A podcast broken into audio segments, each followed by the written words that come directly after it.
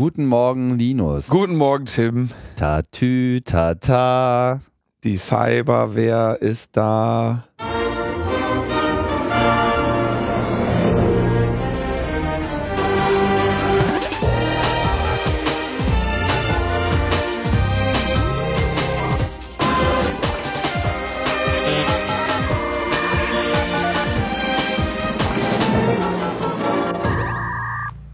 Logbuch Netzpolitik Nummer 198 198 und äh, nie war das Wünschen eines guten Morgens so angemessen wie heute. Ja.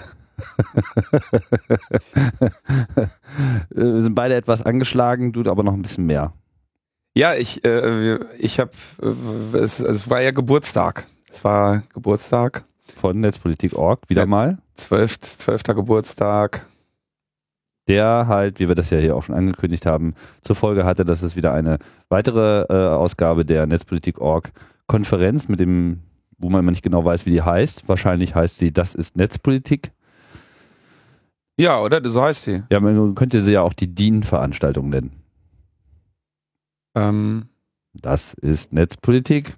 die, das ist Ist auf jeden Fall gut durchgeplant. Soweit kann man das schon mal äh, festhalten. Fand auch wieder am selben Ort statt, wo es schon zweimal war, äh, in der Kulturbrauerei in Berlin. Sehr angemessene Location für diese Veranstaltung. War gut besucht. Ich weiß jetzt nicht, wie viele Leute da waren. Ähm, keine Teilnehmerverdreifachung oder so, aber zumindest äh, eine, eine solide Nachfrage nach, nach dieser Veranstaltung. Etwas internationaler als bisher. Also es gab mehrere auf Englisch gehaltene Vorträge von internationalen Gästen. Und natürlich würden wir euch jetzt gerne auch schon einen ganz brühwarmen Eindruck äh, davon vermitteln, wie denn das da alles so gewesen ist. Aber du warst gar nicht da und ich äh, bin leider vorzeitig abberufen worden und konnte von daher nur einen kurzen Vormittag das ganze Geschehen selbst begleiten und dann waren wir halt erst zur äh, Party wieder dabei, die, wie wir auch feststellen dürfen, eine solide Veranstaltung war. Das war solide. Ja, das, konnte Also- man, das konnte man so machen. Das hatte, das hatte alles, alles, was man sich von einer Party so wünscht. Äh, und jetzt hast du ja auch das, was man sich von so einer Party so wünscht, so einen richtig schönen digitalen Hangover. Das stimmt überhaupt nicht. Sicher? Nur weil ich mich lauthals beschwert habe, dass äh, technische Aufklärung nicht diesen komischen Goethe-Preis bekommen hat. Gemeint war der Grimme Online Award. äh, war doch alles in Ordnung. Ja. Naja, also war äh, auf jeden Fall ein tolles Fest. Zum aktuellen Zeitpunkt, jetzt einen Tag nach dieser Veranstaltung, ähm, können wir euch jetzt noch nicht mit sehr viel Details äh, beliefern. Wie gesagt, ähm, es sind auch die Aufzeichnungen noch nicht im Netz. Wenn das dann vermutlich nächste Woche dann soweit ist, werden wir dann auch nochmal äh, euch ein paar Tipps geben, was man sich auf jeden Fall anschauen sollte. Das Einzige, was ich jetzt schon aus dem Stand heraus ähm, empfehlen kann, ist zum Beispiel der Vortrag von Julia Reda, ähm, die sich, ja auch schon mal hier zu Gast war in der 150 und die äh, sich gerade sehr intensiv mit der ganzen Frage europäisches Leistungsschutzrecht auseinandersetzt und da äh, auch schon viele Alarmglocken in der Hand hält und heftig äh, schwenkt. Und rund um das Thema gab es auch noch so einiges andere, aber es war mal wieder ein sehr breites Bouquet, in gewisser Hinsicht auch eine, ähm, eine, ja, eine Statusbeschreibung. Aber ähm, auch vor allem, vor allem natürlich auch einfach auch eine sehr fokussierte Veranstaltung für die ganzen Aktivisten aus dem netzpolitischen Umfeld. Sprich, da trifft man sich dann halt mal und das eben nicht nur so mal so nebenbei wie bei Kongress oder Republika, sondern eben ganz dediziert nur zu diesem Thema. Ja, sehr viel mehr können wir dazu jetzt erstmal noch nicht sagen, aber stay tuned, da werden dann demnächst sicherlich die äh, entsprechenden audiovisuellen Veröffentlichungen nachfolgen. Die sind dann hiermit schon mal vor, vor Veröffentlichung schon empfohlen. Vorangekündigt, genau. Mm, Wir wollten ja auch eine Veranstaltung machen Mhm. und äh, waren da in oder wir wollen auch eine Veranstaltung machen, wir haben aber so eine kleine, einen kleinen ähm, Fehler gemacht in dieser Planung. Und zwar haben wir äh, längere Zeit mit einer potenziellen Location äh, geplant und verhandelt und alles geklärt und Technik geklärt und Räume und dann irgendwann in einem der vielen Gespräche festgestellt, äh, dass wir irgendwann einmal es wohl eine Verwirrung gab, über welches Datum wir genau sprechen. Das heißt, wir haben alles geklärt mit der Location, alles super, ähm, nur leider an einem anderen Tag. Was ich bin eigentlich froh, dass äh, wir das so früh noch gemerkt haben, weil es wäre echt blöd gewesen, so am Donnerstag, den 26. ein Anruf oder Mittwoch oder was das dann gewesen wäre, ein Anruf auf dem Handy, so, wolltet ihr nicht heute kommen? ähm, insofern ähm, zeigt das da unsere Kompetenz äh, auf voller Breite, äh, dass wir da jetzt also äh, gerade uns das Problemchen eingetreten haben für den äh, Oktober, äh, den 29. Oktober, den wir ja hier so vollmundig angekündigt haben, ähm, eine neue Location suchen zu müssen. Wir sind damit sehr bemüht. Wir sind da, wir waren stets bemüht und äh, kämpfen gerade darum, aber äh, es könnte, steht natürlich nun das Risiko im Raume, dass wir ähm, gezwungen sein wär, würden, ähm, diesen Termin nochmal äh, zur Disposition zu stellen. Wir werden euch natürlich auf dem Laufenden halten, wie es sich da äh, entwickelt. Sprich, ihr solltet ein gepflegtes Auge auf äh, zum Beispiel unseren Twitter-Account äh, haben, wo wir das dann etwas kurzfristiger kommentieren können, auch wie es vorangeht. Ja, äh, tut uns leid, soweit. Ähm, wir sind noch dran und äh, noch ist nicht alles verloren. So, und dann war da noch die Welt. Die Welt da draußen hat sich auch weiter gedreht. Ähm, ein interessanter Vorschlag, äh, der diese Woche aufkam, äh, war die Idee, oder es ist, ist glaube ich schon, wenn ich das verstehe, gibt, wird es das geben. Und zwar die freiwillige Cyberwehr. Die freiwillige Cyberwehr ist eine Idee des, äh, des Bundesamtes für Sicherheit in der Informationstechnik. Und wie wir ja hier schon öfter mal erwähnt haben, ist das BSI ja. Also das Bundesamt für Sicherheit in der Informationstechnik. Genau, das BSI ist ähm, ja so, das ist eben eine Behörde, ne? Ein Bundesamt und entsprechende ähm, Abläufe und Strukturen finden sich dort und entsprechend äh, entsprechende Gehaltsstrukturen äh, bilden sich da drin ab und äh, ents für entsprechende Menschen ist die dortige Ar die Arbeit dort attraktiv und vielleicht bestimmte andere Menschen eben nicht. Insofern findet sich beim BSI äh, durchaus äh, Sachkompetenz, aber wenn es wirklich mal um Expertise geht, äh, sind die regelmäßig auf ähm, Experten aus der deutschen Wirtschaft angewiesen, was auch nicht schlecht ist, was auch nicht verkehrt ist. Ne? Das, ist, das ist das, du hast jetzt hier so ein BSI. Und wenn du dann irgendeinen Standard machen willst oder irgendwo sagst, okay, folgendes soll jetzt gemacht werden, dann holst du dir natürlich Leute, die nicht irgendwie, äh, die, die die Sachen nicht am Schreibtisch machen, sondern die vielleicht äh, professionelle Erfahrung in, in diesen Bereichen haben. Da gibt's geht's um alles Mögliche. Da kannst du mit irgendwelchen äh, Industrieherstellern über, über einen Standard zur Verschrottung von Festplatten diskutieren. Da kannst du ähm, über Sicherheitsstandards für Unternehmen, für kritische Infrastrukturen und so für alles Mögliche ähm, reden. Ich habe das ja zum Beispiel auch äh, erwähnt, dass es bei dem IT-Sicherheitsgesetz im Prinzip ja darum gehen soll, dass Unternehmen eigentlich ihre Sicherheitsstandards selber schreiben. Das habe ich ja ausführlich äh, damals beschrieben und auch kritisiert.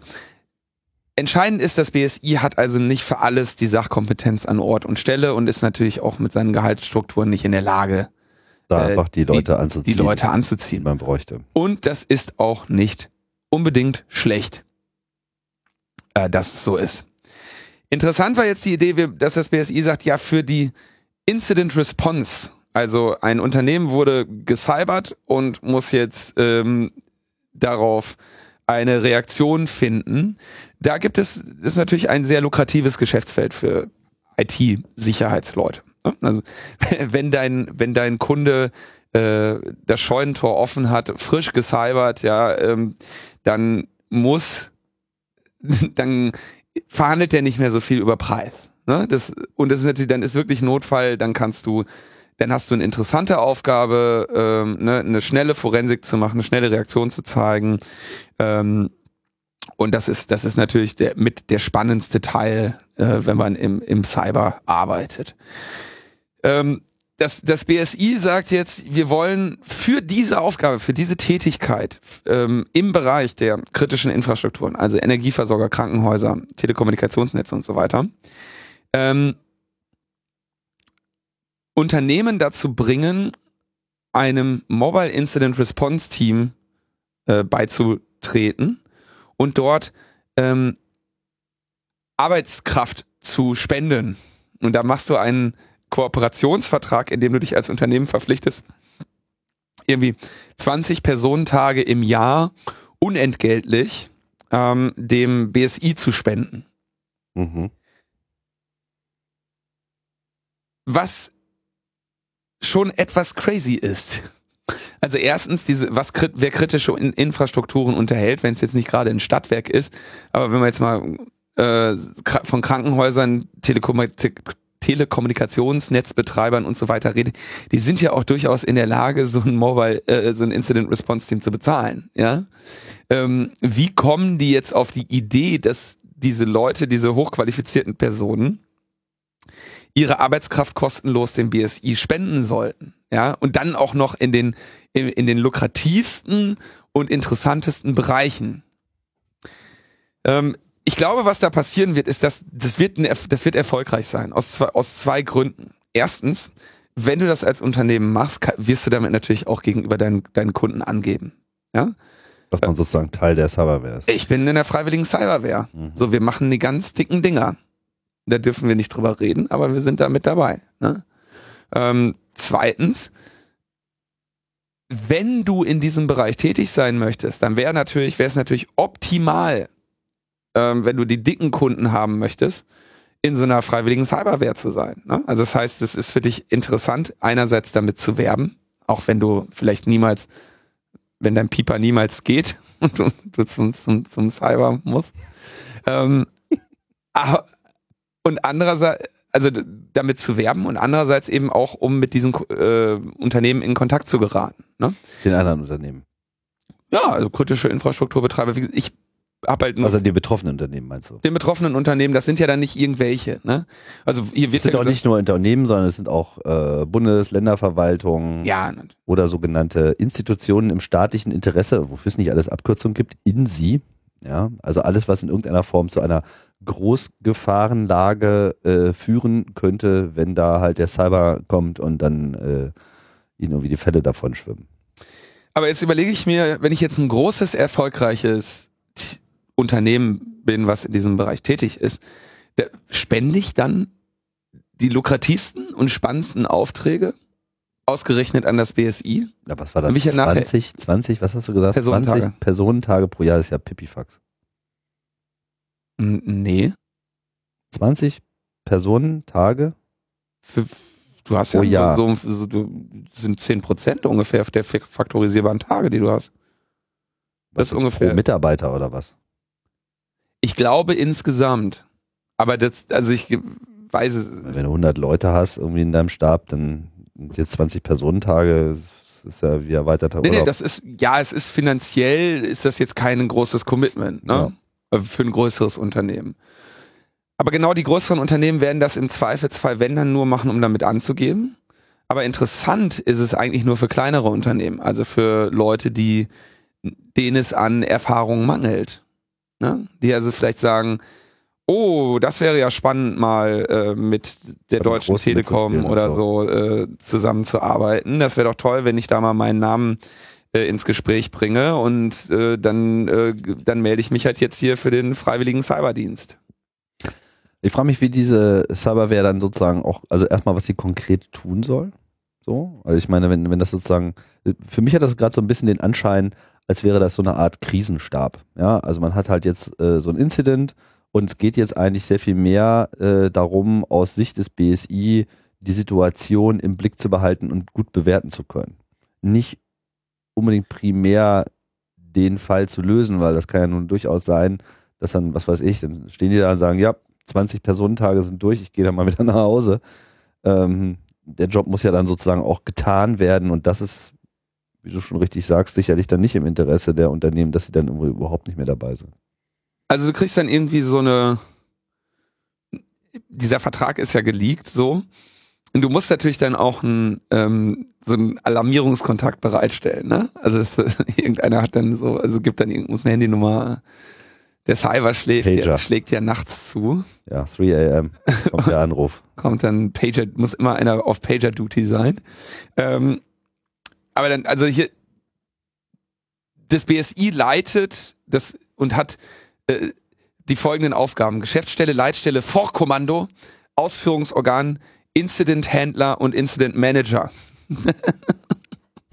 und du bist dann da irgendwie äh, an der Cyberfront äh, mit deinen Leuten. Ähm, der Kooperationsbenenner benennen die in ihrem Unternehmen zum Zwecke der Alarmierung äh, der jeweiligen Cyber-Team, Cyberwehr-Teammitglieder äh, eine Kontaktstelle, die jederzeit 24-7 erreichbar ist. ich finde das prinzipiell erstmal ein Armutszeugnis, dass sie das wirklich so machen müssen. Dass sie sagen, also dass sie sagen, wir, wir suchen, wir haben diese Kompetenz bei uns nicht. Wir wollen jetzt, dass die Unternehmen hier für, für, für, fürs Vaterland einstehen und dann das Ganze auch wirklich Cyberwert zu nennen und so, das ist schon irgendwie, es hat alles irgendwie so ein, so ein, so, so viel Lächerlichkeit, die da drin ist, weißt du? Ich würde sagen, es drückt eine gewisse Hilflosigkeit aus, aber man könnte es natürlich auch positiv äh, interpretieren und sagen, naja, immerhin äh, bemühen sie sich überhaupt irgendeine Lösung zu finden, weil äh, lieber sowas als gar nichts. Könnte man so sehen.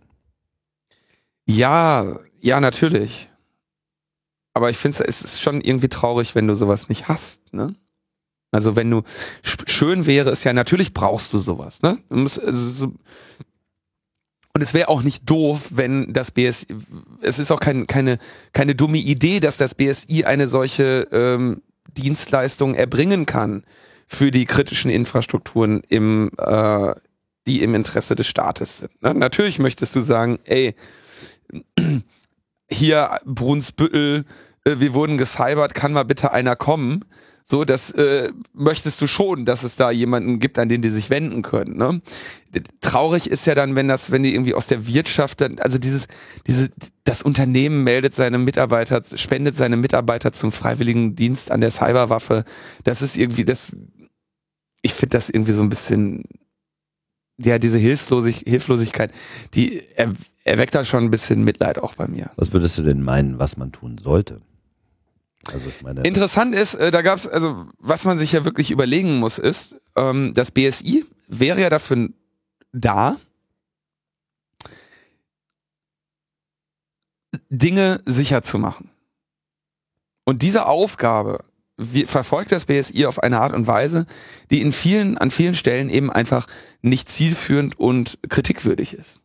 Also ich habe beim IT-Sicherheitsgesetz kritisiert, dass sie sagen, ja, die Idee des IT-Sicherheitsgesetzes ist, das Unternehmen wird zu einem bestimmten Sicherheitsstand verdonnert und wenn es den nicht einhält, dann drohen dem Unternehmen Strafen. Diesen Sicherheitsstandard schlägt das Unternehmen aber selber vor. Das heißt, es wird nichts vorschlagen, was es nicht ohnehin schon umgesetzt hat. Ähm, das BSI, wir sehen wenig Wirkung des BSI dahingehend, dass irgendwo wirklich Dinge sicherer gemacht werden. Ähm, und siehst du das Versäumnis sozusagen in der, äh, in der Priorisierung, also in der eigentlichen Aufgabensetzung oder in der Durchführung? Also denkst du, dass die Strategie generell falsch ist oder dass sie nur schlecht verfolgt wird? Ähm, ich glaube, ja, wird schlecht verfolgt, ja. Also die Strategie ist an sich. Die Strategie, Dinge sicherer zu machen, ist gut. Ähm, die, die Möglichkeiten, wie das BSI das versucht zu erreichen, sind dann im Detail immer so ein bisschen schlecht. Hm, also ich glaube, glaube tatsächlich, diese Cyberware äh, ist vor allem für diejenigen interessant, die bei denen nicht ohnehin das Telefon klingeln würde, wenn sowas passiert.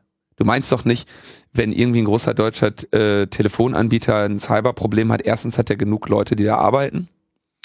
Zweitens, wenn, dann wissen die Leute doch ganz genau, wen sie anrufen.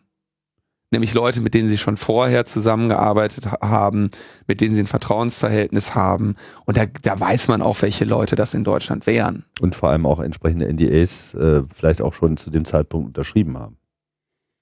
Ne? Und wenn da jetzt so ein Konsortium von irgendwelchen äh, mal eben zusammengetrommelten Leuten, ich. Den erzählen dir dann gar nichts.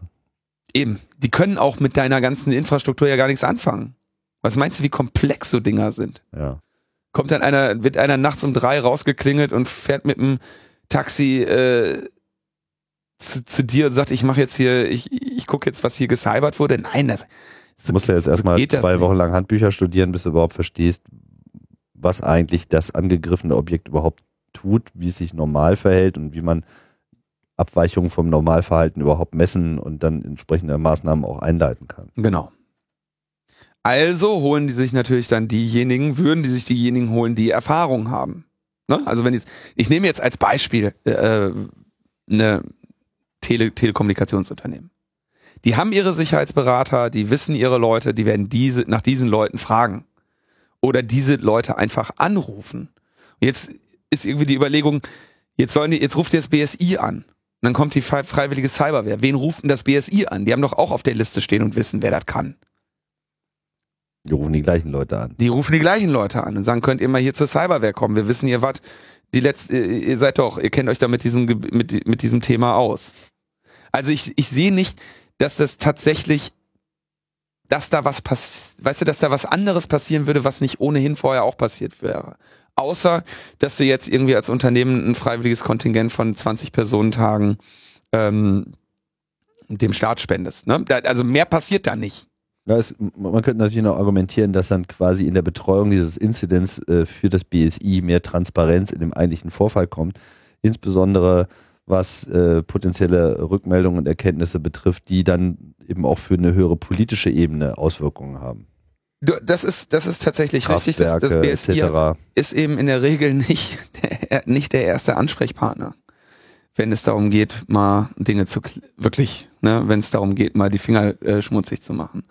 Und ähm, das ist jetzt nicht der Trusted Advisor, an den die sich als erstes wenden. Und genau so könnte man das sehen, als einen Hilf, als ein Ausdruck der Hilflosigkeit zu sagen, wir wollen in diesen Themen informiert werden. Wir wollen in diesen Themen mit an vorderster Cyberfront sein.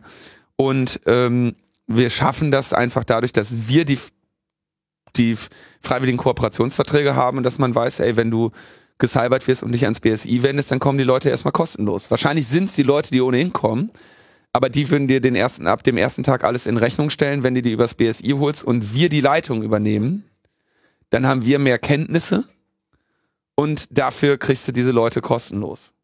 Also das, das scheint da so ein bisschen tatsächlich die Strategie zu sein, ne? zu sehen, wir haben diese Leute nicht, wir wollen in diesen Vorfällen informiert sein, wir, wir erreichen das dadurch, dass, dass wir in der Lage sind, Leute kostenlos bereitzustellen. Wenn man jetzt mal kurz zurückblickt, wir hatten ja letztes Jahr diesen Hack der Bundestags äh, Mail-Systeme vor allem, ne?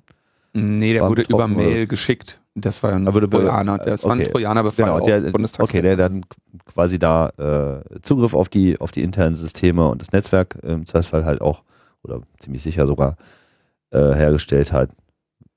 Was ist deine Vorstellung davon, wie da quasi diese Response gelaufen ist? Also wer wurde denn da angerufen als erstes? Ähm, das Unternehmen, was da nachher auch drüber berichtet hat. Ich habe es gerade nicht mehr im Kopf. Aber es war sozusagen auch da ein Unternehmen und nicht das BSI, was in irgendeiner Form federführend ja, da war's ja, das war ja sowieso dieses Problem mit dem, mit dem BSI als Regierungsorgan und dem Parlament als ein anderes Verfassungsorgan, mhm. dass die auch sagten, nee, wir wollen dieses BSI hier nicht haben. Ja. Ne? Ähm, aber in dem Falle, das wäre jetzt ein klassisches Beispiel, da würdest du natürlich die Experten für diesen Themenbereich holen. Und diese Auswahl lässt du auch nicht vom BSI treffen. Und wenn, dann trifft das BSI am Ende, wenn sie, wenn sie glücklich, wenn sie nicht völlig doof sind, die gleiche Auswahl, die du auch getroffen hättest. Nur, dass es halt kostenlos wäre. Also, genau, es, es scheint für alle so eine Art so, wie kriegen wir den Fuß in die Tür zu sein? Ne? Mhm. Das BSI will einen Fuß in die Tür kriegen, bietet das anderen an, damit kann man werben. Hey, meine Güte, vielleicht melde ich mich auch für die freiwillige Cyberwehr. Kann ja nur interessant sein. Ne? Es ist halt so ein bisschen traurig. Ah. Schön wäre es, wenn der Staat sich da eine einfach eine eigene kompetente Truppe äh, mit entsprechenden Gehältern und entsprechender Kompetenz aufbauen würde. Aber das BSI ist einfach strukturell dazu als Bundesbehörde nicht in der Lage. Und man sieht eben auch immer diese, diese Wirtschaftsnähe, die, die da ist. Ich habe das BSI häufig eben als eine Wirtschaftsförderungsinstitution in diesem Bereich kritisiert. Und auch das riecht jetzt nach so einer ne, eher wirtschaftlich motivierten äh, Sache. Und eben wieder diese Angebote des BSI in diesem Bereich werden immer nur sehr zögerlich angenommen. Tja, aber das jetzt so Cyberwehrmann und Frau irgendwie jetzt zum neuen Lieblingsberufsbild der Kinder äh, wird, ist wahrscheinlich noch nicht absehbar. Wie heißt dieser, dieser Drache, der, Grisou. Hm? Grisou, der kleine Drache. der will Feuerwehrmann Der wollte werden. immer, immer Feuerwehrmann werden. Ja, vielleicht will, Cyber Ryu, der kleine, ja, der, kleine Hacker. Ich will Cyberfeuerwehrmann. Ich glaube, wir haben dem Thema mehr Aufmerksamkeit geschenkt, als notwendig ist. als es verdient, genau. Sehr viel mehr Aufmerksamkeit äh, erhält natürlich regelmäßig der NSA-Untersuchungsausschuss. Dort hat dann der Chaos Computer Club ein Gutachten äh, bereitgestellt. Hast du da deine Finger Ja. mit drin? Ganz, ganz äh, wenig. Also, über, nein, also ein bisschen an der Pressemitteilung und so. Mhm. Der, ähm, es ha- handelt sich um ein Sachverständigengutachten gemäß dem Beweisbeschluss SV 13, äh, in dem der NSA-Untersuchungsausschuss ähm, sich mit der mit dem Abhören von ähm, Cables, äh, mit dem ja doch von von äh, also mit dem Abhören an einem Internet Exchange und am Lichtwellenleiter auseinandersetzt. Und das Gutachten hat äh, formuliert der Kai Rechtin aus dem Chaos Computer Club, ähm, der sehr viel ein, ein Experte auf diesem Bereich ist und dort mal sich vor allem der Frage gewidmet hat, wie denn der BND gemäß seiner Aufgabenstellung, seiner Verpflichtungen, ähm, das Abhören von deutschen Grundrechtsträgern vermeiden möchte. Und das Gutachten ist um die 14 Seiten lang, also ist relativ äh, von, von, von Anfang an mal, also wirklich sauber, sauber erklärt, auch ich denke in einer Sprache, die ähm, auch den weniger Bewanderten äh, in diesem Fachbereich zugänglich sein sollte, wo es einfach darum geht, wie viel Bandbreite hast du eigentlich auf so einem Kabel? Und was ist da äh, auf auf so einer auf so einer auf so einem Lichtwellenleiter? Und was ist da so alles drin? Und dann schließlich zu dem zu dem Punkt kommt, da fliegen jetzt IP-Pakete hin und her. Das IP-Paket selber kann aber irgendwo du weißt ja überhaupt nicht, woher es kommt und wohin es geht. Du kannst natürlich jetzt sagen, diese IP-Adresse ist ungefähr da und da verordnet, aber ähm, zum Beispiel würde ja alle Kommunikation von Deutschen mit Facebook eben zu Facebook-Servern gehen und von diesen Facebook-Servern auch zurück. Ähm, das heißt, sch schlussendlich kannst du nicht bestimmen, ob es sich um einen deutschen Verkehr oder den Verkehr von Deutschen handelt oder nicht, ohne den Inhalt anzuschauen. Das ist das Entscheidende. Das heißt, du darfst eigentlich, du darfst nur bei Ausländern, du darfst nur Ausländer abhören, aber du musst Deutsche mit abhören, um zu differenzieren, ob sie nicht, ob es sich um Deutsche oder Ausländer handelt. Das heißt, wenn die die ganze Zeit sagen, ja, wir, wir, wir, unser, unser Ziel ist ja nur das Abhören von, von Nicht-Deutschen, weil wir nun mal der Auslandsgeheimdienst sind, ähm, dann können sie das quasi nicht gewährleisten. Und du hättest da, einfach technisch es ist auszuschließen technisch ist, dass auszuschließen, dass du diese Trennung hinkriegst. Und das liegt daran, dass es sich eben um, das liegt daran, dass es sich um ein paketvermitteltes Netz handelt, wo ähm, Daten auch gerne mal auf verschiedenen Wegen gehen, wo das Routing sehr, sehr dynamisch ist und du nicht in der Lage bist zu, zu sagen, wenn Linus Neumann äh, einen Tweet absendet, dann geht das Datenpaket da und da lang und deswegen hören wir es da ab oder da nicht ab, weil Linus Neumann ein Deutscher ist und der Pritlove ist ja ein Brite. Äh, den können wir abhören und deswegen ähm, machen wir das anders. Tja. Dieses Zucken. Der muss, Pritlove ist ein Brite. Da, da, müssen sie diesen, diesen Moment, wenn sich dieser Status auf einmal ändert, aber genau. auch wirklich sehr trennscharf hinbekommen. Sehr ne? trennscharf. ja, wollen wir mal schauen, ob du die ein, also wir haben die, die Einbürgerung hier in, in Deutschland, Tim, die gestalten wir gezielt ähm, schwierig. Und ich wünsche dir sehr, sehr viel Glück. Wie viele Bundesländer haben wir? 16. Ich weiß es nicht, deswegen frage ich. Ja, ich weiß. Ich kenne sogar die Hauptstädte aller Bundesländer. Ich weiß. Außerdem lebe ich schon länger hier als du. Stimmt. Ja. Aber du bist halt kein Deutscher. Tja. Deswegen hören wir dich die ganze Zeit ab und mich nicht. Also das, Wart's das nur ab. Ich freue mich schon auf den Tag, wo ich zurückschlagen kann. das wird lustig. Dann kann ich auf jeden Fall sagen, ich bin länger Deutscher als du.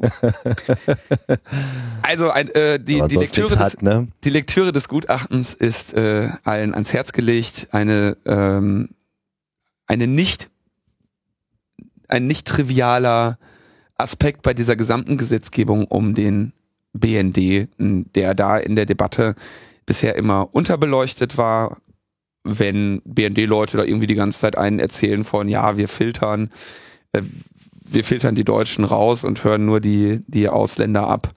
Äh, das ist also technisch äh, mehr als in Zweifel zu ziehen, was da so regelmäßig lapidar behauptet wird. Ja, dann ähm, sieht es gerade nicht so gut aus um potenzielle Verkaufspreise von der Firma äh, Yahoo. Steht ja schon so länger so ein bisschen im äh, in der Vermutung, dass da mal irgendein anderer Branchenriese vielleicht mal äh, zugreift, um sich all dieser ganzen Benutzer äh, und ähm, ja, der, der wenigen Orte, an der das Unternehmen ja noch populär, populär ist, äh, zu bemächtigen. Das ist, glaube ich, nur noch ein einziges Land, wo Yahoo übrigens wirklich die Nummer eins ist. Ne? Weißt du es? Das war in, Asien irgendwo, oder? Mhm. Japan. Ja. Aus irgendwelchen Gründen so ist. sieht die Seite von Yahoo auch aus. Ja. Das kam mir auch mal schon etwas kryptisch. also, ne, also. Ja. Wie aus einer anderen Kultur sieht diese Seite aus. Ähm, ja, Yahoo ist ohnehin so ein bisschen das fortgesetzte Trauerspiel des, des Webs. Ne? Bevor es Google gab, hatten sie mal wirklich so eine hochfliegende Phase, wo sie irgendwie die geile Suchmaschine, beziehungsweise damals gab es ja noch Verzeichnisse, ja, so quasi so Telefonbuch mit, wo man so wirklich seitenweise sich einzelne Webseiten-Listings anschauen konnte. Mit diese Webseite gibt es auch, diese Webseite gibt es auch. Aber so richtig groß geworden sind sie dann eigentlich im Nachgang nur durch ihren äh, E-Mail, äh, durch ihr E-Mail-Angebot. Und da haben sie auch noch viele, viele, viele, viele, viele User, die bis heute ihre Yahoo-E-Mail-Adressen ähm, beibehalten haben, weil ändert man ja nicht so gerne seine E-Mail-Adresse. Es ist auch ein Problem, eine E-Mail-Adresse ähm, loszuwerden, weil wenn du die wirklich löscht, dann kann die jemand anders registrieren. Und das möchtest du halt auch nicht. Weil dann müsstest du ja sicherstellen, dass in all den ganzen Accounts, wo deine E-Mail-Adresse, deine alte hinterlegt ist, ja. dann auch schon wieder geändert ist. Und das erstmal rauszufinden, ist auch nicht so einfach. Also es ist, es ist tatsächlich ein Problem, wenn eine E-Mail-Adresse, die solltest du jedes Mal, wenn du dir eine neue zulegst, solltest du dir bewusst sein, dass du die am, im Zweifelsfall äh, lebenslang irgendwie an der Backe hast. Mindestens sollten solche Unternehmen auch dafür sorgen, dass sorgsam mit diesen E-Mail-Accounts umgegangen wird, nicht nur während ihrer Lebenszeit, sondern dass man, wenn man sie schon irgendwie beendet, dass sie dann vielleicht auch eben nicht weiter vergeben wird.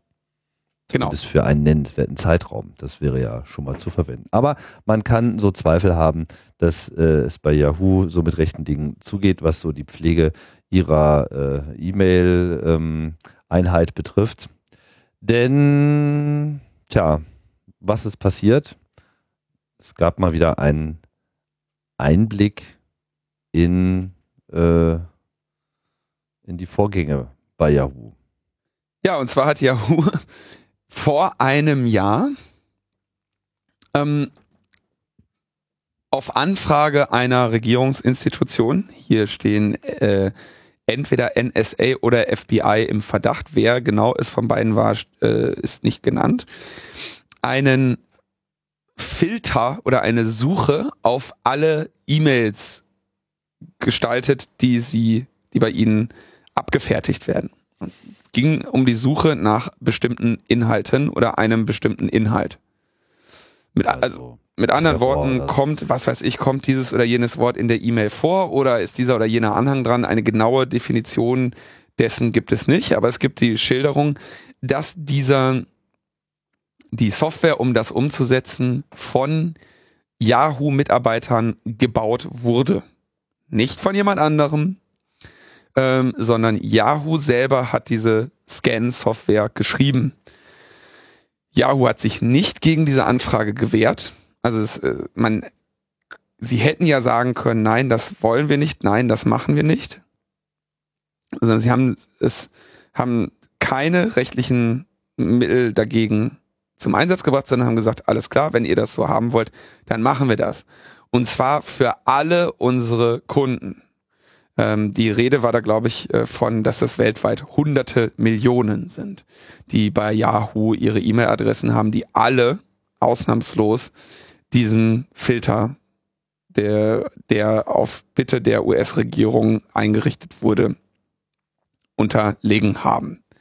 Und das ist sehr spannend, weil Yahoo wirklich jetzt eines der Unternehmen ist, bei denen das Vertrauen der Kunden wirklich immer wieder strapaziert wird.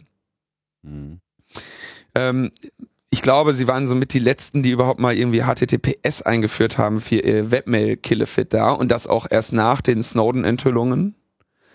Ähm, sie hatten erst kürzlich, waren sie irgendwie, hatten sie das größte Datenleck, wir, wir waren mal wieder eines der größten Datenlecks der, äh, der Geschichte der Menschheit oder so mit 500 Millionen Accounts, Account-Credentials, die da irgendwie rausgeflattert sind in die Freiheit, ähm, in den Datenreichtumsbestand aufgenommen wurden und jetzt auch noch das. Gab natürlich eine ganze Menge schlechte Presse und das eben, wie gesagt, vor einem Jahr. Also wo du, wo du wirklich dieses Snowden-Ding, das ist ja noch, äh, das ist ja noch brühwarm. Und da gehst du hin und machst irgendwie so ein, so ein E-Mail-Überwachungsding äh, für alle Mails, die es irgendwie gibt, die du abfertigst und wehrst dich noch nicht mal dagegen. Ja, sie hätten ja wenigstens sagen können, oh, ähm, äh, dieser Antrag äh, klingt komisch. Ähm, wir, wir würden gerne noch mal kurz Rechtssicherheit herstellen, indem wir ihn wenigstens mal kurz pro forma anfechten. Ja, wenigstens das. Und wenn sie dann äh, von einem Richter noch mal gezwungen worden wären, dann könnte man wenigstens sagen, ja gut, sie wurden gezwungen, aber sie haben sich noch nicht mal dagegen gewehrt.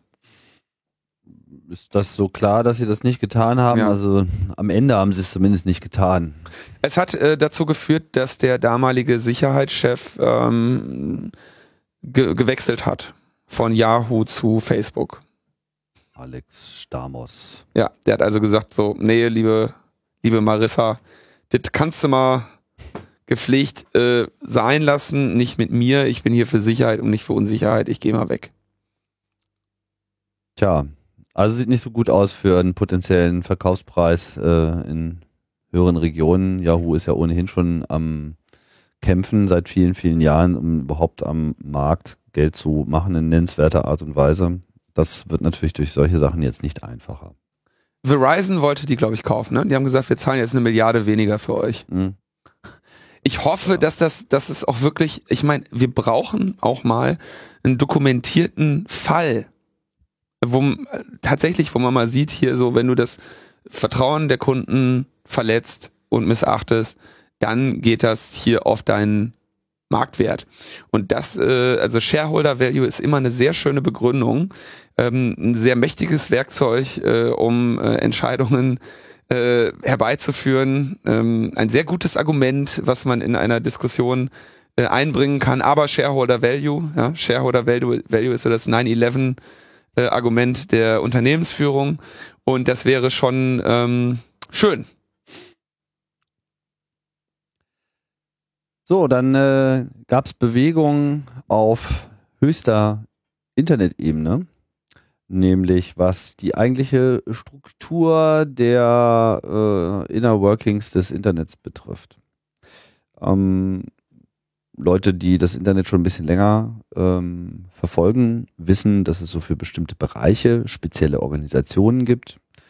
Eine der bekannteren, denke ich, ist die sogenannte ICANN, die, äh, wie heißt es so schön, Internet Corporation for Assigned Names and Numbers, die sich nicht nur, aber vor allem im Bereich der Domains, also der Top-Level-Domains ähm, etabliert hat und so ein ja schon immer so ein bisschen witzelnd als äh, heimliche Regierung des Internets gehandelt wurde. Das ist natürlich äh, Quatsch. Ähm, eine andere äh, Organisation war die IANA, Internet Assigned Numbers Authority, die konkret mit der Vergabe von IP-Adressen und der Aufteilung von ähm, Netzwerkbereichen auf die einzelnen Länder und letzten Endes natürlich auch Provider beschäftigt war. Darüber gab es eine ganze Menge Diskussionen in den letzten Jahren, wie denn das so in Zukunft gestaltet werden sollte. Und äh, ich glaube, das haben wir auch irgendwann mal angesprochen, dass es hier im Rahmen dieser Debatte, dass äh, die IANA, die nämlich formal quasi der ich weiß nicht ganz genau welchem äh, US-Regierungsteil unterstellt war, aber quasi in der Hand und der Teil der Verwaltung der Vereinigten Staaten von Amerika war, ähm, wie, wie man sozusagen diese Bindung, diese fachlich letzte oder formell letzte Bindung der, der USA als Staat an das Internet, wie man das denn nun geschickt auflösen könnte. Und da gab es dann halt äh, diverseste Begehrlichkeiten, insbesondere von der beleidigten Leberwurst ITU, die ja nun wirklich äh, über Jahrzehnte, seit es Telekommunikation gibt, eigentlich immer so ein bisschen der Big Player war, solange die Kommunikation halt im Wesentlichen aus Telefonanrufen und Faxnachrichten bestand. Die International Telecommunications Union ist halt ein großer Klotz und ist im Prinzip nichts anderes als äh, der ähm, Sammelverband aller großen Telekom-Monopolisten, sprich, da war dann halt die Deutsche Telekom oder damals halt noch die Deutsche Bundespost und eben viele andere nationale Organisationen, also ist ja ist auch nicht so lange her, aber so in den 80er Jahren kann man ja sagen, war eigentlich weltweit überall äh, die Telefonkommunikation im Wesentlichen in, in der Hand einer großen staatlichen Behörde. Und das hat sich dann eben so ab den 80er Jahren langsam gewandelt. In einigen Staaten ist es natürlich auch heute noch so, insbesondere in den als etwas repressiver bekannten Staaten. Und ja, die ITU hätte diese Rolle sehr gerne übernommen, aber dazu kam es jetzt nicht, sondern diese IANA, Internet Assigned Numbers Authority, wurde jetzt in die Hände der ICANN gelegt.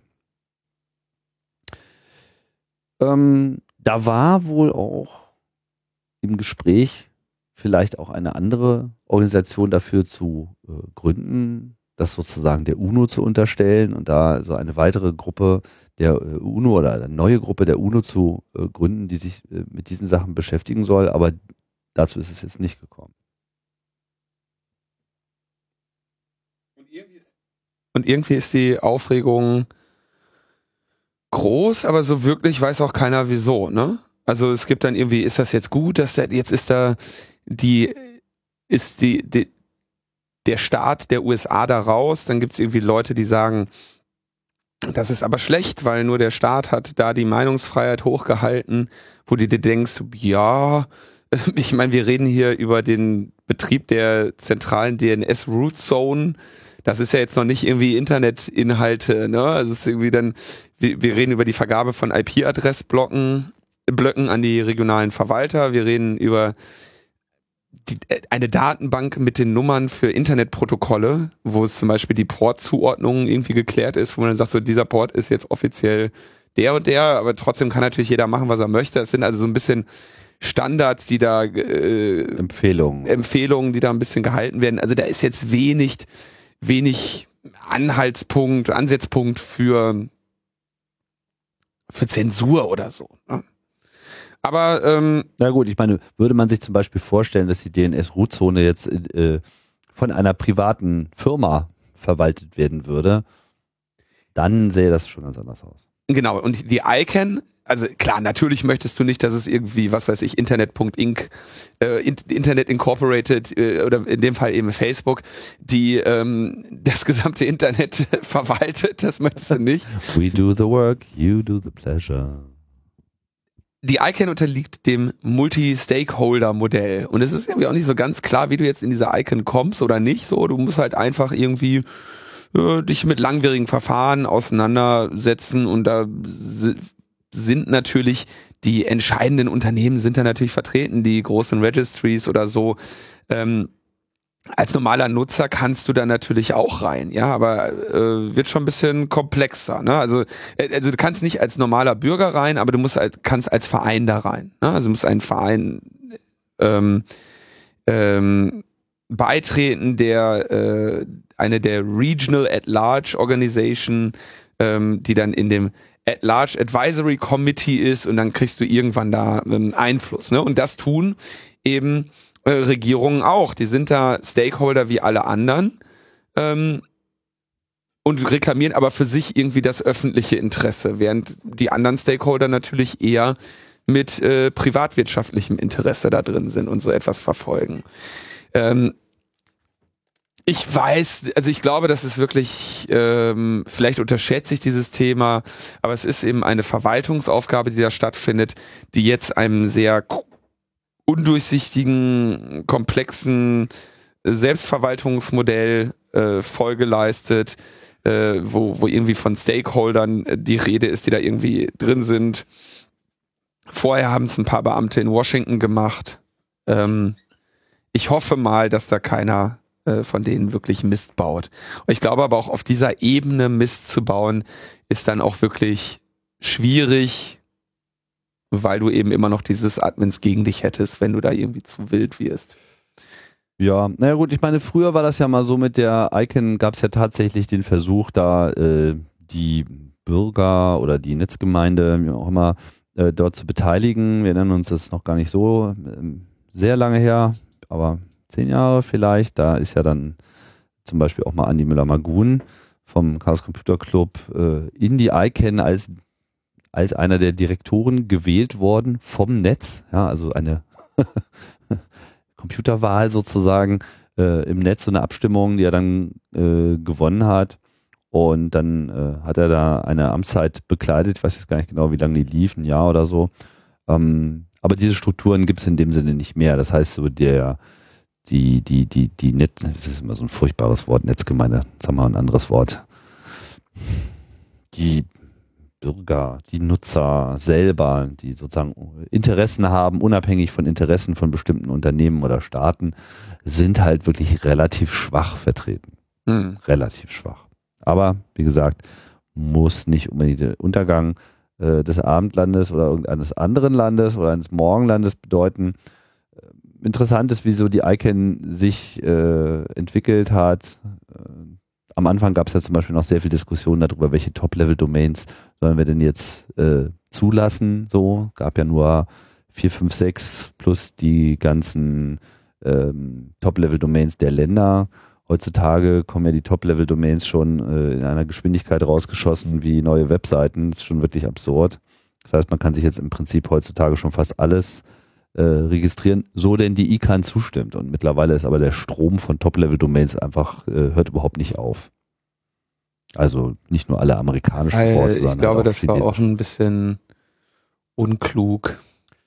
Ja, das ist, das ist eben die Frage. War das, war das jetzt klug oder war das nicht klug? Auf der einen Seite haben wir natürlich jetzt geilere Domains, auf der anderen Seite äh, brechen täglich wahrscheinlich neue Domain-String-Parser äh, durcheinander, die noch vor einiger Zeit äh, gemeint haben, naja, das äh, gibt dann nur eine endliche Zahl und die können wir dann hier mal in unserem String ablegen. Das ist halt mittlerweile nicht mehr so. Aber gut. ich hätte ja gerne Punkt Local. Punkt Local. Hm? Hm. Tja, ich glaube, das wird dann mal nicht freigegeben. ja. Punkt Local hätte ich gerne. Wie wäre es mit Punkt Netzpolitik? Ja, äh, ja, irgendwie so. Ne? Oder Punkt 1. also ich hätte Punkt Netzpolitik. Ich hätte gerne Punkt 1 oder Punkt Local. Punkt 1 oder Punkt Local. Also falls jemand so eine Domain noch rumliegen hat, einfach mal eine Mail an Linus schicken. Ja, falls jemand die, wie viel kostet das? 125.000 Dollar oder so? Äh, da muss man schon ganz ordentlich in die Tasche greifen. Hm. Ja, So, dann gibt's neue Begehrlichkeiten, die wahrscheinlich gar keine neuen Begehrlichkeiten sind. dass es diese Begehrlichkeit gibt, hatten wir, glaube ich, schon erwähnt. Ähm, Zumindest abgesehen. das BKA möchte natürlich den Bundestrojaner, äh, den es ja jetzt schon hat. Wir wissen, das BKA hat einmal diese Eigenentwicklung Bundestrojaner, dann hat es irgendwie noch so ein sowas von Gamma in der in der Hinterhand, äh, falls falls wir den den ersten Bundestrojaner wieder finden und veröffentlichen. Und äh, dann gab es aber bei ihrer Eigenentwicklung ja schon in dem Moment, wo wo, wo sie dann stolz sagten, wir haben hier einen geilen Bundestrojaner, ähm, meldeten sich ja schon die Kritiker und sagten, ja, und äh, damit können wir doch trotzdem keine iPhones hacken und, äh, und WhatsApp abhören oder so. Und deswegen sagt das Bundeskriminalamt, wir möchten, oder sagt das Bundeskriminalamt jetzt auch offiziell, wir möchten gerne ähm, Staatstrojaner to go. Äh, wir hätten den gerne auch äh, als App im App Store oder so und möchten dafür sorgen, dass wir in der Lage sind, Handys, äh, Smartphones zu infizieren. Und das geht aus den Haushaltsunterlagen für 2017 hervor, äh, die der Rechercheverband von NDR, WDR und Süddeutsche Zeitung eingesehen hat. Ja, da gibt's also eine behördeneigene Software, die da geplant wird, um die Quellen-TKÜ-Maßnahmen auf mobilen, internetbasierten Endgeräten durchzuführen. Womit die da wohl anfangen? Welcher Plattform? Na, wahrscheinlich fangen sie mit Android an, weil sie für, weil es für iOS ein bisschen schwieriger wird. Ja. Aber vielleicht machen sie es auch parallel. Oder, oder, oder sie haben das Memo nicht bekommen und setzen auf Windows Phone oder Blackberry. Das könnte wiederum einfach werden. Nur Nutzer zu kriegen, die das dann auch wirklich benutzen, das dürfte schwierig werden. Tja, da laufen wir äh, wieder auf so eine, auf so ein duales System leider zu. Mit, oder vielleicht ist es auch ganz gut so, ich bin mir nicht ganz so sicher. Tatsache ist, das könnte schwierig werden. Wir hatten ja hier auch schon äh, in ziemlicher Ausführlichkeit den Fall FBI gegen Apple ähm, angesprochen, als Apple mal da wirklich in die Vollen gegangen ist und sich einfach kräftig nach allen Möglichkeiten gewehrt hat, dem FBI speziellen Zugriff auf die Telefone zu gewähren. Und natürlich ist deren Security-Abteilung, also wie es auch bei allen anderen Security-Abteilungen großer Betriebssystemhersteller sein sollte, ähm, tun die natürlich alles dafür, um ihre Plattform sicher zu halten. Ist ja klar, weil das, das will man ja verhindern. Also auch Google hat natürlich kein besonderes Interesse daran, dass die Plattform als unsicher gilt oder eben auch unsicher ist. Ob ihre Strategie und ihr, die Art und Weise, wie sie äh, Rollout auf dem Markt machen, da sehr hilfreich ist, das ist nochmal eine ganz andere Frage. Aber so oder so wird halt alles probiert, es irgendwie so dicht zu machen, wie es nur irgendwie geht. Und solche Trojaner sind halt im Prinzip nichts anderes als angewandte Ausnutzungen von existierenden Sicherheitslücken, die vor allem dann gut funktionieren. Und das ist natürlich auch wieder das Problem. Wenn äh, das BKA solche Software haben will, haben sie ja sozusagen ein Interesse daran, dass solche Sicherheitslücken auch aufrechterhalten werden. Während es zum Beispiel im Interesse des BSIs, immerhin auch Teil desselben Staates, äh, ein großes Interesse geben sollte, dass eben solche Sicherheitslücken so schnell wie möglich geschlossen werden. Und dann hat man so einen Interessenkonflikt, der einfach nicht gut ist. Und bei den Smartphones multipliziert sich jetzt die Dramatik äh, in dem Zusammenhang nochmal extrem. Genau, sie könnten, also eine mögliche Lösung wäre natürlich, dass das, äh, dass es eine Kooperation äh, zwischen den zwischen den Herstellern dieser Geräte oder den Betreibern der Software äh, gibt und den Staaten, die ihre Bürger hacken möchten. Und dann machst du halt, wirst, findest du keine Sicherheitslücke zum Installieren deiner, deiner Schadsoftware, sondern äh, lässt die von, von Apple oder Google direkt deployen. Ne? Das wäre so die. So Lawful Interception ist Das- da, glaube ich, so ein bisschen. Das wäre so der, ne? das wäre ja das, wo sie hinwollen. Ja, Äh, wir wissen, dass Apple sich dagegen sperrt, zumindest öffentlich. Und wir werden sehen, wohin das führt. Also entweder wer, fr früher oder später werden sie entweder ähm, Sicherheitslücken gezielt aufrechterhalten oder verschweigen um diese selber auszunutzen. Was das ist, was wir die ganze Zeit sehen. Wir haben es erst in der letzten Sendung wieder bes äh, besprochen mit der NSA. So. Mhm. Oder sie werden eine Kooper werden die äh, vorhandenen Software-Distributoren und der großen Plattformen zu einer Kooperation bewegen. Das sind die beiden Möglichkeiten für Infektionswege. Was anderes gibt's nicht. Was da am Ende bei rauskommen wird, werden wir sehen. Äh, die Schadsoftware selber ist immer das geringere Problem. Die zu schreiben kriegst du hin, ja. Ähm, die zum Ausführen zu bringen, ist zum Beispiel auf so einem äh, iPhone eben nicht unbedingt trivial. Ne? Du müsstest es entweder ein vertrauenswürdiges signier, also vertrauenswürdige signierte App haben, dann kommst du aber nicht unbedingt an die anderen Daten, äh, die andere Apps haben. Das heißt, du müsstest eigentlich auf Root-Level dich irgendwo einnisten. Das heißt, du bräuchtest einen Jailbreak. Also alles nicht ganz so einfach. Ich vermute aber, dass die, dass sie sich dieser ähm, dieser Situation sehr sehr bewusst sind und dass die Staaten generell wahrscheinlich eher darauf hinarbeiten werden, ähm, eine dauerhafte, sichere, feste Möglichkeit zur Trojanisierung von Geräten zu bekommen, die sie in Rücksprache mit den Herstellern haben. Weil das wird das dauerhaft einfach die für sie die sicherere ähm, Methode, immer äh, Geräte kompromittieren zu können und vor allem offen auf dem saubersten Wege. Hm. Sauber. Also da werden sie im technischen Sinne sauber. Ja, oh, ja. Da werden sie vermutlich versuchen, darauf hinzuarbeiten. Naja, wir beobachten das natürlich, was, was sich da noch äh, alles ausgedacht wird. Bisher sind das alles nur Ankündigungen glaube nicht, dass da irgendwas Nennenswertes ist. Naja, die haben das Geld im Budget, ne? Also die, die haben das Geld im Haushaltsplan, das wird jetzt halt ein, kannst wahrscheinlich jetzt wieder gucken, wen die, wen die suchen. Das BK hat ja immer so schöne Stellenanzeigen auch in diesem Bereich. Nein, die werden die sich von jemandem schreiben lassen oder von jemandem kaufen. Ne? Also so ein Unternehmen wie Gamma, ich weiß nicht, ob die aktuell noch einen Trojaner für, äh, für iOS haben, ähm, aber die hatten auf jeden Fall welche ne? im Angebot. Aber wie gesagt, der Trojaner ist immer ist nur die halbe Miete. Der Infektionsweg ist immer auch nochmal eine Herausforderung. So. Einen Termin haben wir noch. Einen Termin haben wir noch. Vom 20. bis 23. Oktober gibt es in Graz das Elevate Festival, äh, das sich rund um Musik, Kunst und den politischen Diskurs dreht, zum zwölften Mal stattfindet. Nachts wird gefeiert, tagsüber werden auch netzpolitische Themen diskutiert. Deswegen äh, bewerben wir das hier. Äh, dort wird unter anderem zu sehen sein äh, Thomas Lohninger, der schon bei uns zu Gast war, Katharina Nokun, die schon bei uns zu Gast war, und Sarah Harrison, die als äh, Vertreterin von WikiLeaks ja auch äh, allgemein sehr bekannt ist. Also in Graz, äh, das ist in Österreich, äh, vom 20. bis 23. Oktober.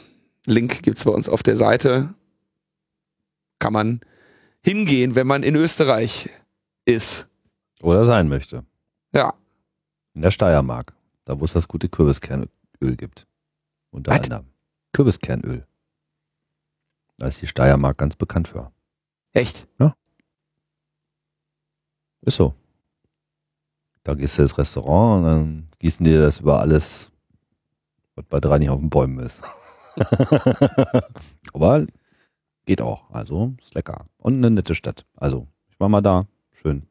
Hat alles geschmeckt. Gerne wieder. Alles gleich geschmeckt? Gerne wieder. Nö, war einfach toll da. Also. Ja, Österreich hat schon schöne Städte. Hat schon schöne Städte, gehört Graz definitiv äh, dazu. Da wird auch, äh, auch Podcast-Treffen, all solche Sachen. No. Ja. Bleibt uns nur wieder Danke zu sagen. Ja, ich danke äh, Christian, Daniel und T-Systems. Nicht dein Ernst. Wie? Es kam ein Paket an im Chaos Computer Club mit Absender T-Systems. Wirklich? An mich. Es hat eine große Aufregung gegeben. das kann ich mir gut vorstellen. Aha. Ich habe es aber leider noch nicht abgeholt, weil ich unterwegs war. Ach so, aber danke du bedankst dich schon mal trotzdem. Ja, äh, weil natürlich sofort die Recherchen losgingen, äh, irgendwie die Tracking-Nummer geguckt, wo das abgeschickt wurde.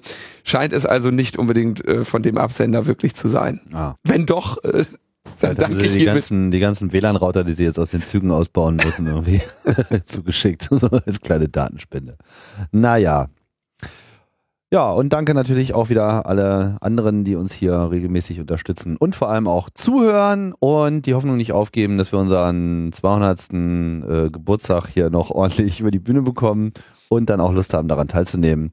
Bis dahin äh, sagen wir erstmal Tschüss und bis bald. Ciao, ciao.